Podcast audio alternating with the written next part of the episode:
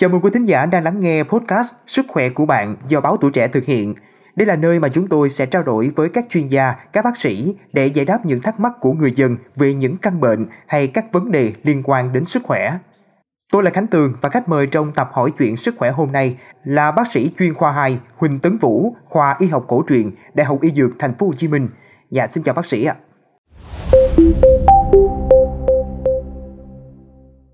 Trên mạng xã hội xuất hiện hàng trăm clip hướng dẫn bẻ khớp cổ trị đau vai gáy dành cho những người cổ rùa hay đau mỏi vùng cổ vai gáy. Nhiều trang cá nhân hướng dẫn bẻ khớp cổ vai gáy có các tên gọi như Viện Cơ Xương Khớp, Phòng Khám Xương Khớp, Trị liệu cổ vai gáy.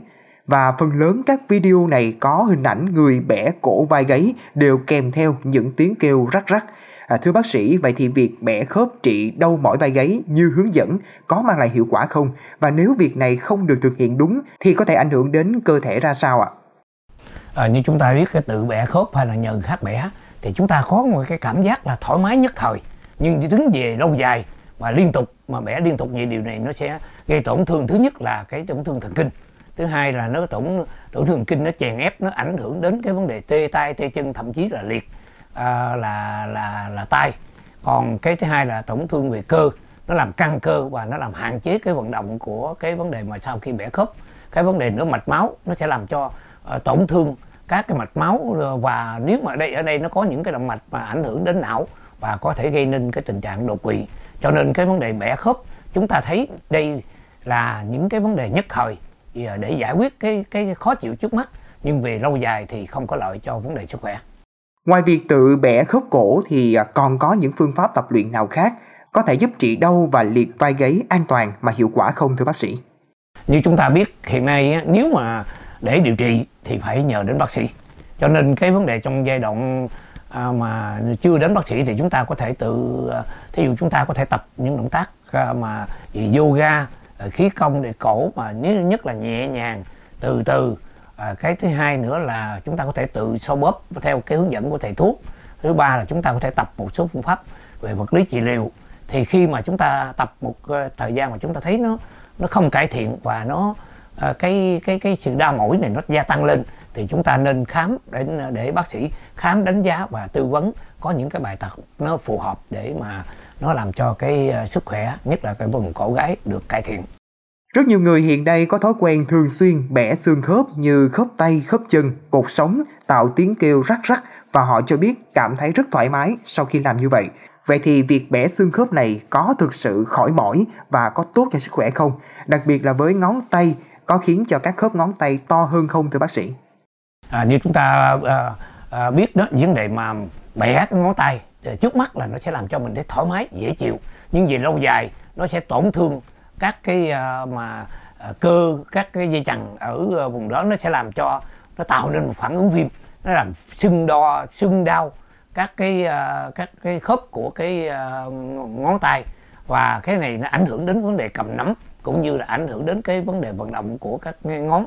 Và uh, nếu mà càng lớn tuổi thì khi mà bẻ gì nó sẽ gia tăng cái vấn đề thoái hóa khớp. Điều này nó không có lợi cho sức khỏe.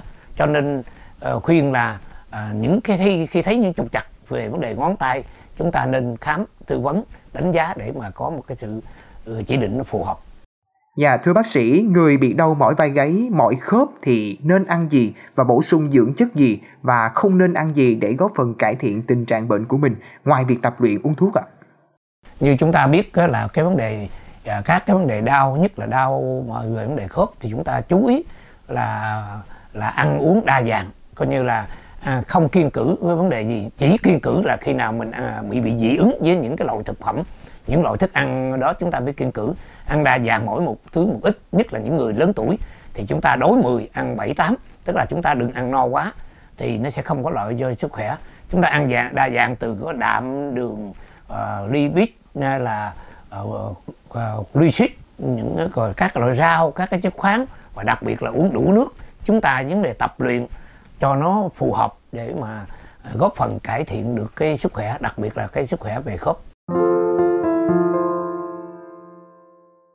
Rất cảm ơn những chia sẻ vừa rồi của bác sĩ. Việc tự bẻ khớp cổ vai gáy, xương khớp dựa trên các video hướng dẫn trên mạng xã hội có thể không an toàn và không đảm bảo hiệu quả.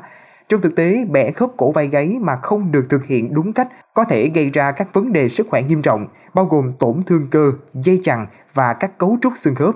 Và điều này có thể làm tăng nguy cơ chấn thương và làm trầm trọng thêm tình trạng đau và mỏi. Thay vào đó, để giảm đau và mỏi cổ vai gáy một cách an toàn, chúng ta nên tìm kiếm sự tư vấn từ một chuyên gia y tế hoặc chuyên gia về cơ xương khớp. Họ có thể đề xuất các phương pháp tập luyện chính xác và an toàn để cải thiện tình trạng của quý thính giả. Một lần nữa, Khánh Tường xin chân thành cảm ơn sự có mặt của bác sĩ chuyên khoa 2 Huỳnh Tấn Vũ, khoa Y học cổ truyền, Đại học Y Dược Thành phố Hồ Chí Minh. Cảm ơn quý vị và các bạn đã lắng nghe số podcast này. Đừng quên theo dõi để tiếp tục đồng hành cùng podcast Báo Tuổi Trẻ trong những tập phát sóng lần sau. Xin chào tạm biệt và hẹn gặp lại.